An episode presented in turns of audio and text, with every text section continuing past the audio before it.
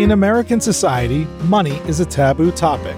We're taught at a young age it's improper to talk about it, but we're also bombarded with messages about the power and importance of money in our everyday lives. And by not talking about it, we miss out on the skills and lessons we need to effectively understand and financially plan. That changes today. Welcome to Money Tales. Hosted by Sandy Bragar and Cami Doder, Money Tales brings more than 35 years of combined professional experience in personal finance to demystify money and demonstrate what it's like to speak openly about personal financial matters. Join us each episode as they interview modern day movers and shakers about how money decisions intertwine with their daily lives in order to give you better insight into productive financial conversations. Subscribe today and register for our blog Fathom at aspiriant.com slash podcasts to increase your money mojo. And now, here's Cami and Sandy. Hi, this is Cami. Esther Choy joins us this week on Money Tales. Esther recently published a white paper on first generation wealth creators. The New York Times featured her report focusing on the philanthropic aspects of her research. Most wealthy people today created the wealth over their lifetime. This is a major transition for those individuals who often keep the values they were raised with. Esther wanted to understand how the modest upbringings of wealth creators influence them today and how that plays out in their philanthropic giving. She uncovers that encouraging wealth creators to tell their own stories is the key to unlocking their purpose and values, revealing the causes they want to support. Let me tell you a little more about Esther. She is the president and chief story facilitator at Leadership Story Lab, where she applies design thinking and science to help her clients articulate and assert who they are, ultimately connecting with audiences in meaningful ways. Since 2010, Esther has combined the science of persuasion and the art of storytelling to help her clients gain a competitive edge. Hi, this is Sandy. Here are three key Money Tales conversation topics Esther hits on in this conversation. First, how money is the dirtiest thing we cannot live without. Second, storytelling techniques that involve IRS, intriguing beginnings, riveting middles, and satisfying ends. And third, why it's important to know your story. Instead of focusing on the facts, tell about the challenges you faced. As Esther says, challenge is the nerve center of a story and change is its soul. We hope you share this episode with a friend and please subscribe to Money Tales on your favorite podcast platform. Now, on to our conversation with Esther Choy. Hello, Money Tales listeners. We're here for another great money conversation with our guest today. Sandy, how did you meet Esther Choy? I had the pleasure of meeting Esther at a summit that our friend and former podcast guest, Barbara Pierce, had for her Women with Capital community earlier in the year. It was a great day. We were in the Petaluma area, the Bay Area, and Esther led a workshop to start off the summit on storytelling, and it was fantastic. We had a chance to connect at the end of the summit later in the afternoon. And I immediately knew that it would be fun to have Esther on Money Tales. So I'm so delighted to be in this conversation today. Thanks, Sandy. And I'm reading her book, Let the Story Do the Work. It's fantastic. All right. So let's move on. Let's make this introduction. Welcome, Esther Choy, to the Money Tales podcast. Thank you so much for having me. Hi, Esther. Hi. so we know a little bit about you, but would you introduce yourself? And in doing so, provide a couple pivotal moments that really impacted you. I have been teaching storytelling since 2010. Before it was a thing. And even though people knew intuitively stories are great, but how do you use that in a business setting? Since then, I have been working with senior executives, public and as well as privately owned companies on using classical elements of storytellings in the modern world. Effectively, we're trying to help executives become more persuasive and influential using the classical tools of story. When did you fall in love with this storytelling format framework? I've always loved it, but it seemed like it was more of a hobby. And then until 2004, I worked at the University of Chicago School of Business as an admission officer, where in elite business schools, competitive admissions, anytime where there are more demand than there are supplies, and this is not a matter of adjusting prices that can set us in an equilibrium. And how do you decide of all those who are more than qualified who gets in? A lot of it have to do with the way that you leverage facts, informations about your life and tell compelling stories through gatekeepers, decision makers about a future that no one is yet at. Wow. So people have to use their imagination. And that is the number one part of our power that everybody has. Number one thing that most adults are underutilizing. We always like to start just to get a little foundation on you, hearing your backstory. What was money like as you were growing up in your home? Probably typical of mm-hmm. a lot of people.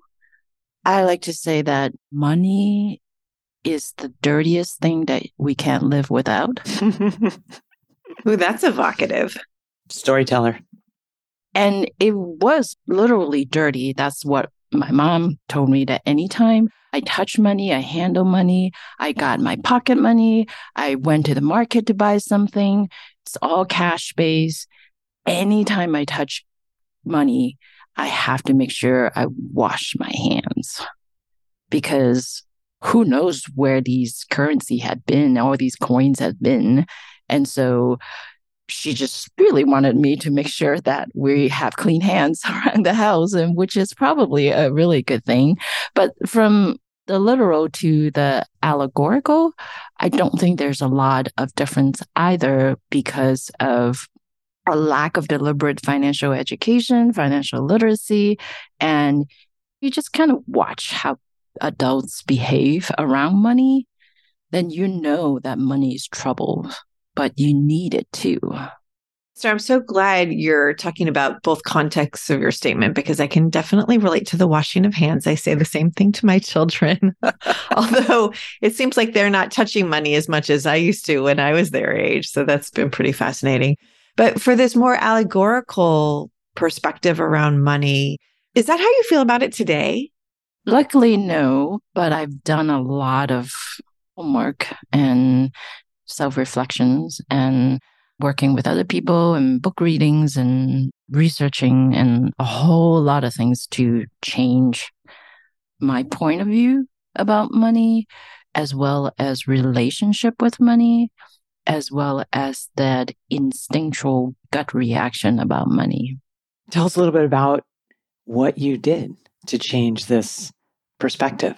Oh, I would say not until we had more than enough because my parents had always struggled. My in laws, the same way, they sort of worked their way up to solid middle class. And I would say we're more comfortable than most of our peers.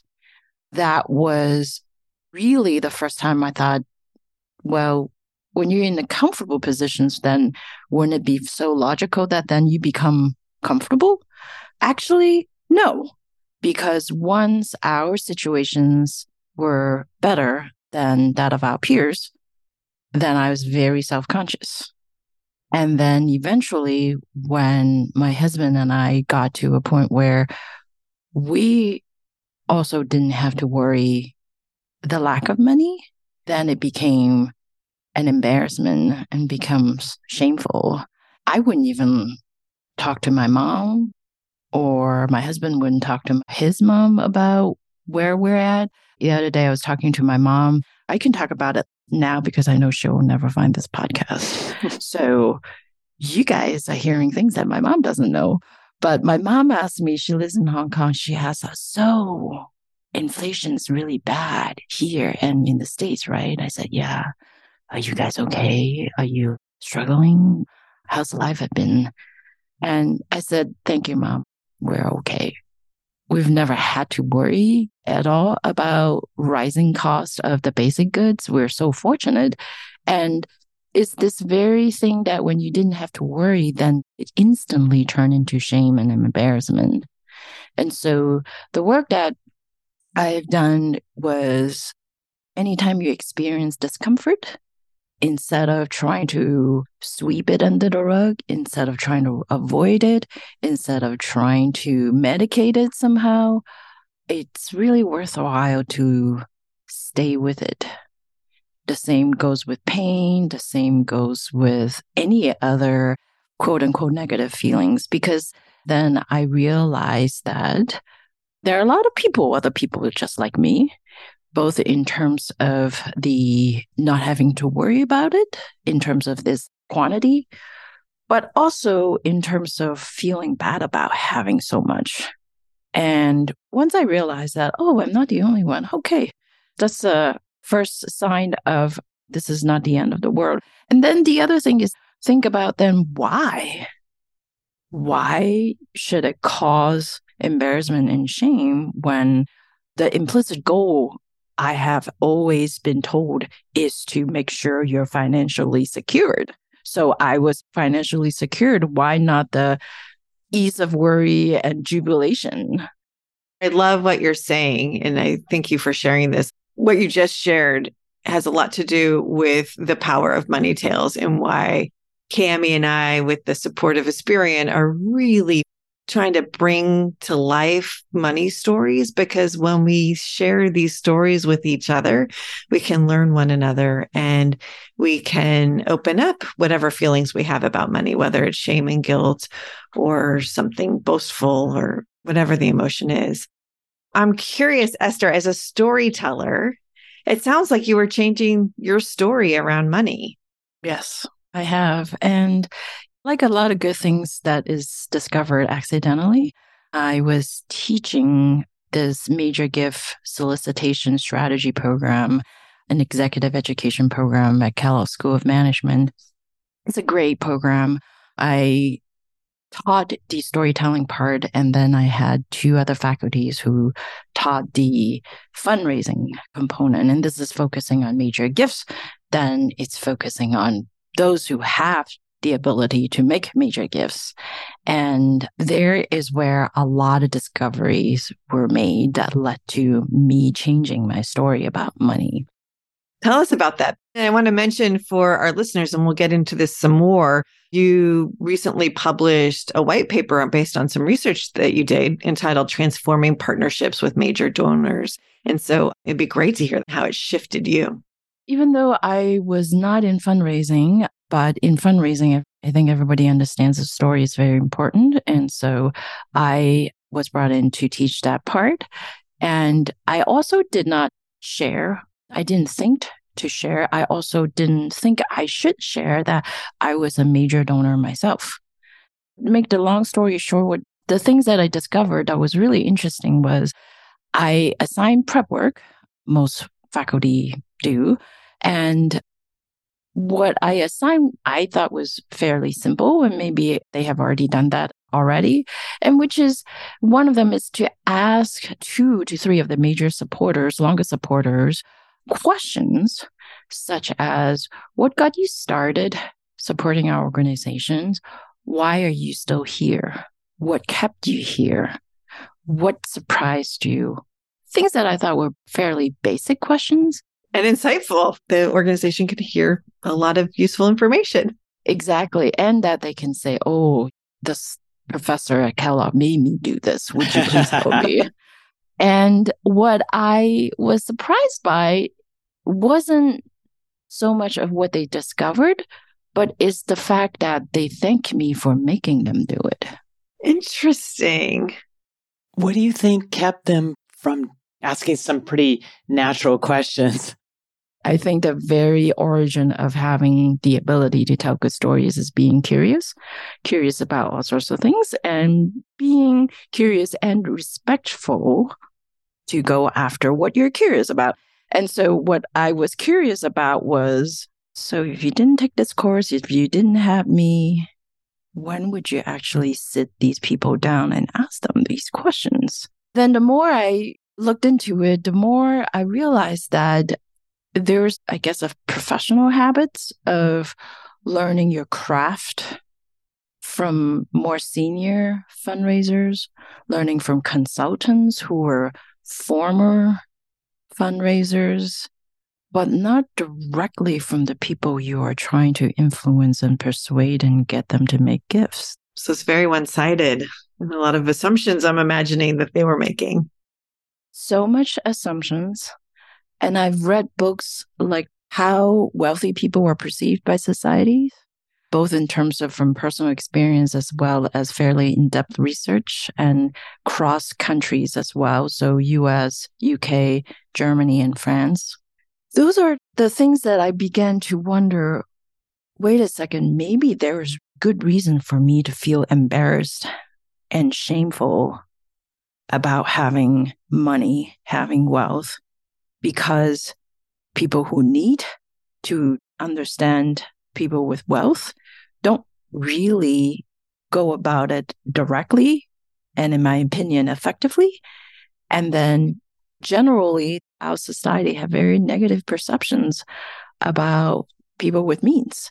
And so I think I was taught well to keep it a secret, keep it guarded, and then, oh, well, if you feel shame and embarrassment, too bad. And so I went about and embarking on a study that led me to this paper, Transforming Partnership with Major Donors, and discovered that, yes, not only were there a lot of people like me, majority of high net worth, ultra high net worth people, at least in this country, we're talking about upward of 70% are first generation wealth creators.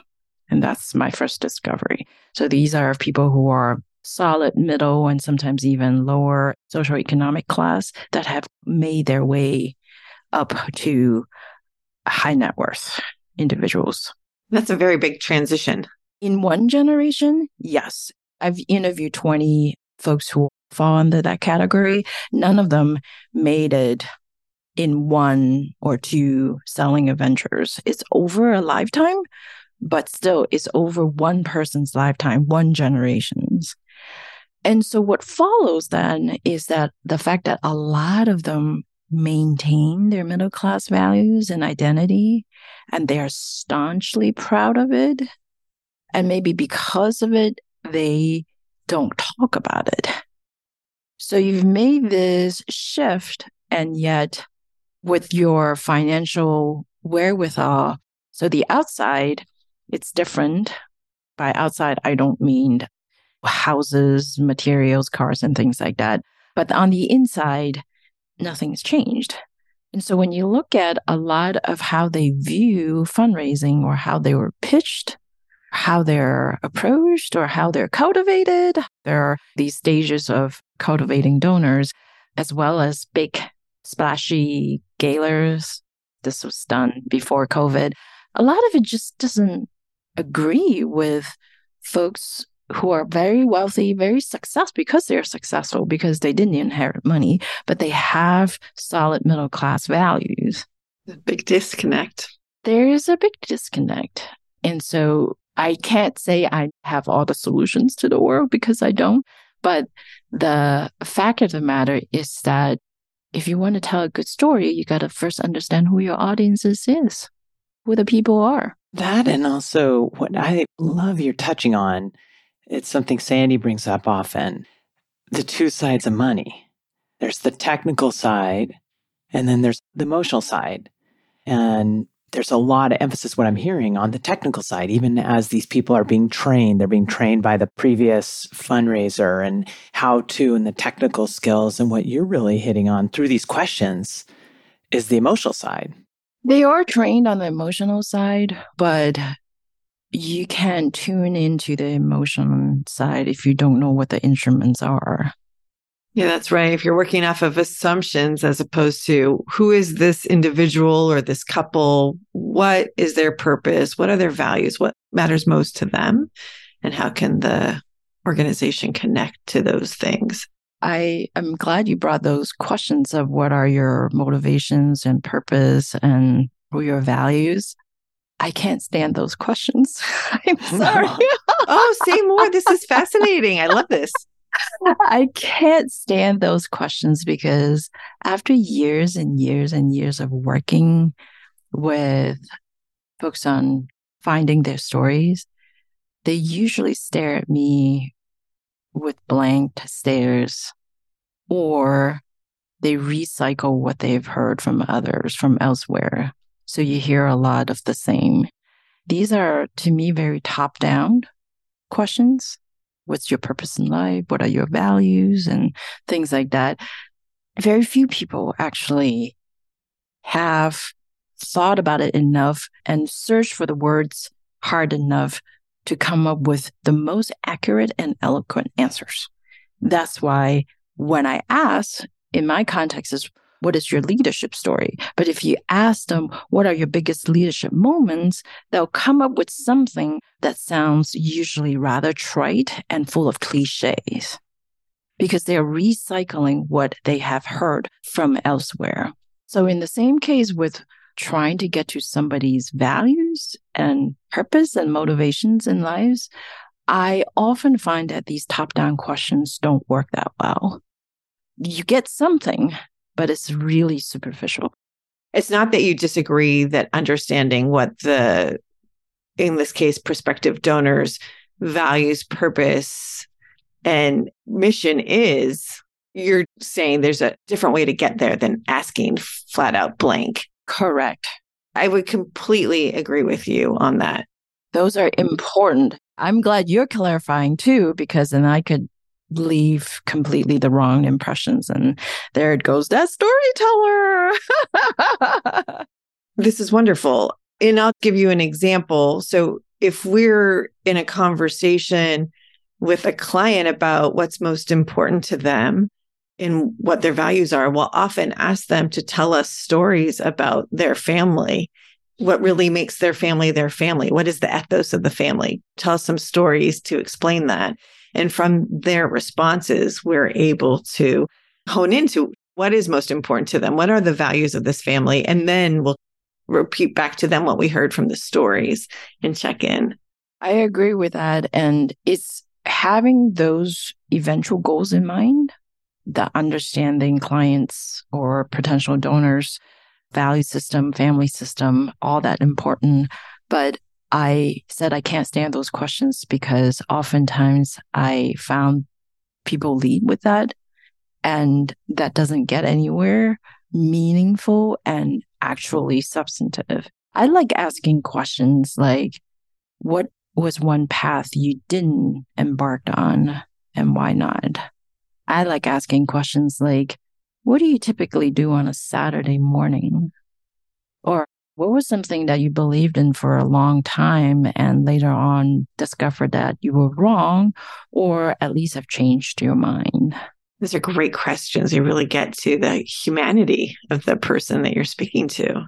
It's what people didn't choose or decided not to that tells me a lot more about who they are and what's important to them than what they ended up doing and choosing. And through those questions, Esther, are you helping them create their own stories so they get to the essence of it? So I want to make the distinctions between knowing the facts of your life versus telling your life stories. Most people do the first, such as tell me about yourself and you get an abbreviated verbal version of people's resume.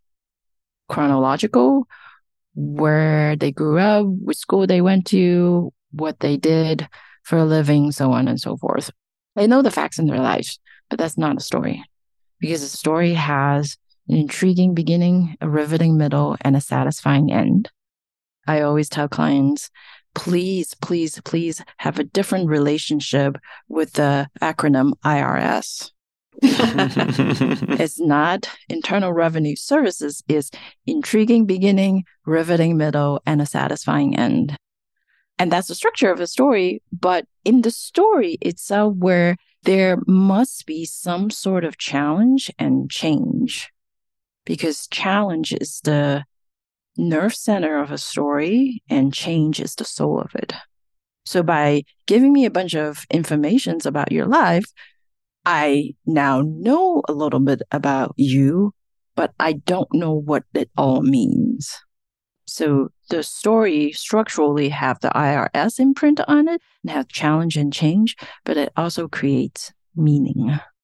So, Esther, if we take all these great storytelling insights and these wonderful questions that you've shared with us, and we turn it to the results of the paper and the research that you did, I'm curious what can our listeners who may be philanthropists themselves take away, and how can they use what you've learned to be more effective at making their major gifts?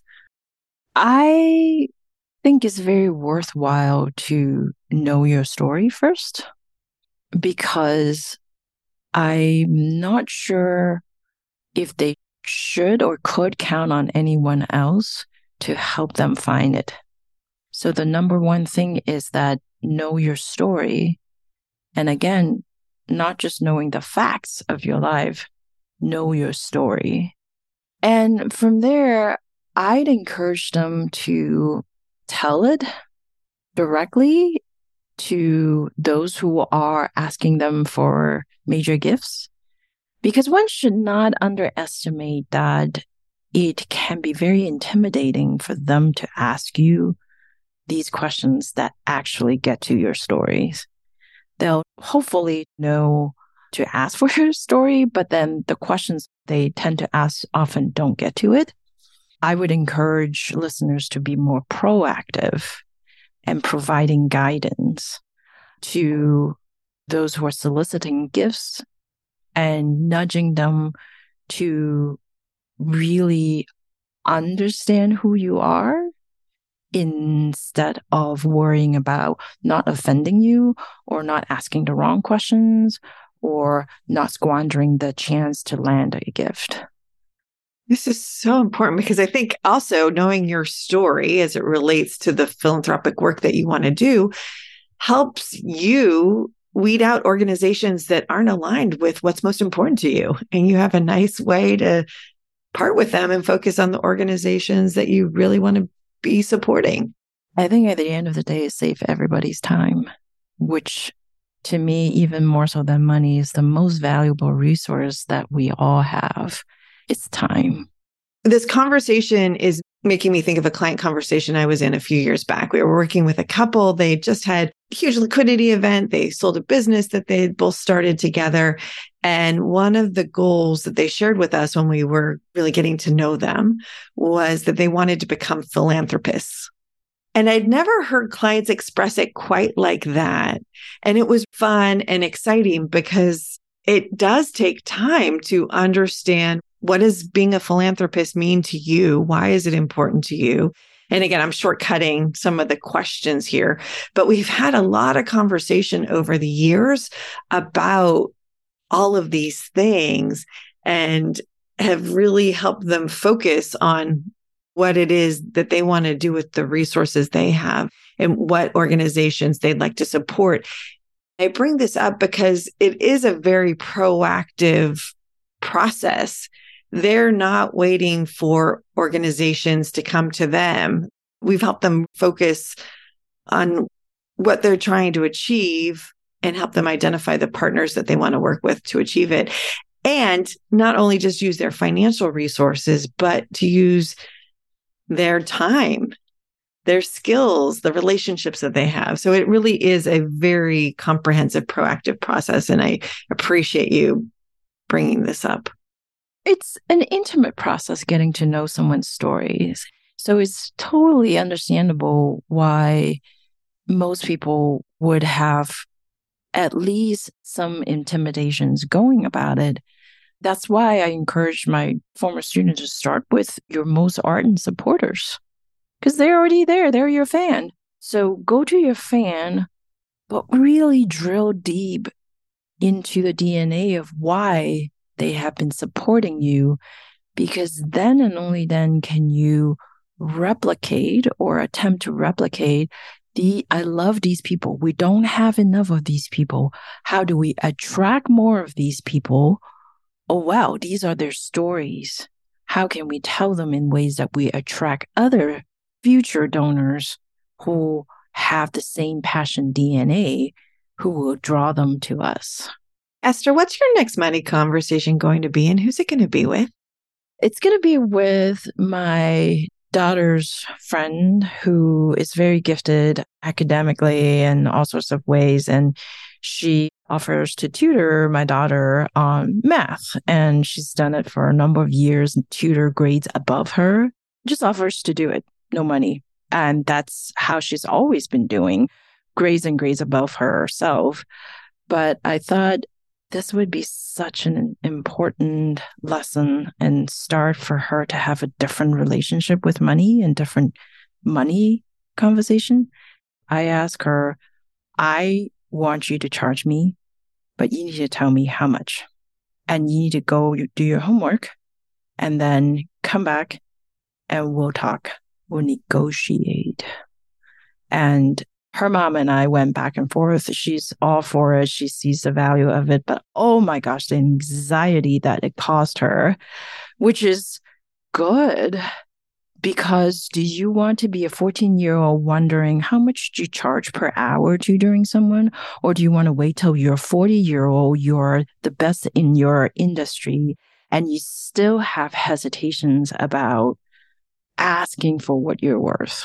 Start at 14 now that I, at least I have made the conversion to having a better relationship with money, I see myself having the responsibility to pay it forward and help raise the next generations to have a more positive and productive relationship with money.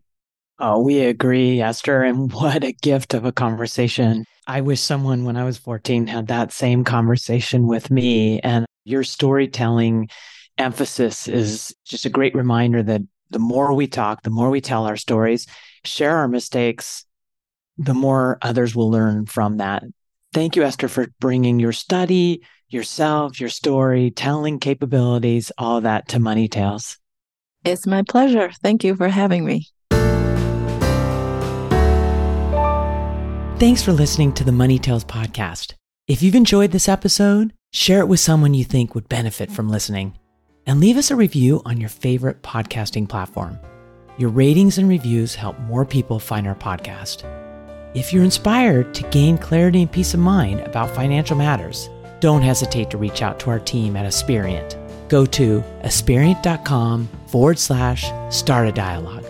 Or you can email Sandy and me at podcasts at aspiriant.com. See you next time.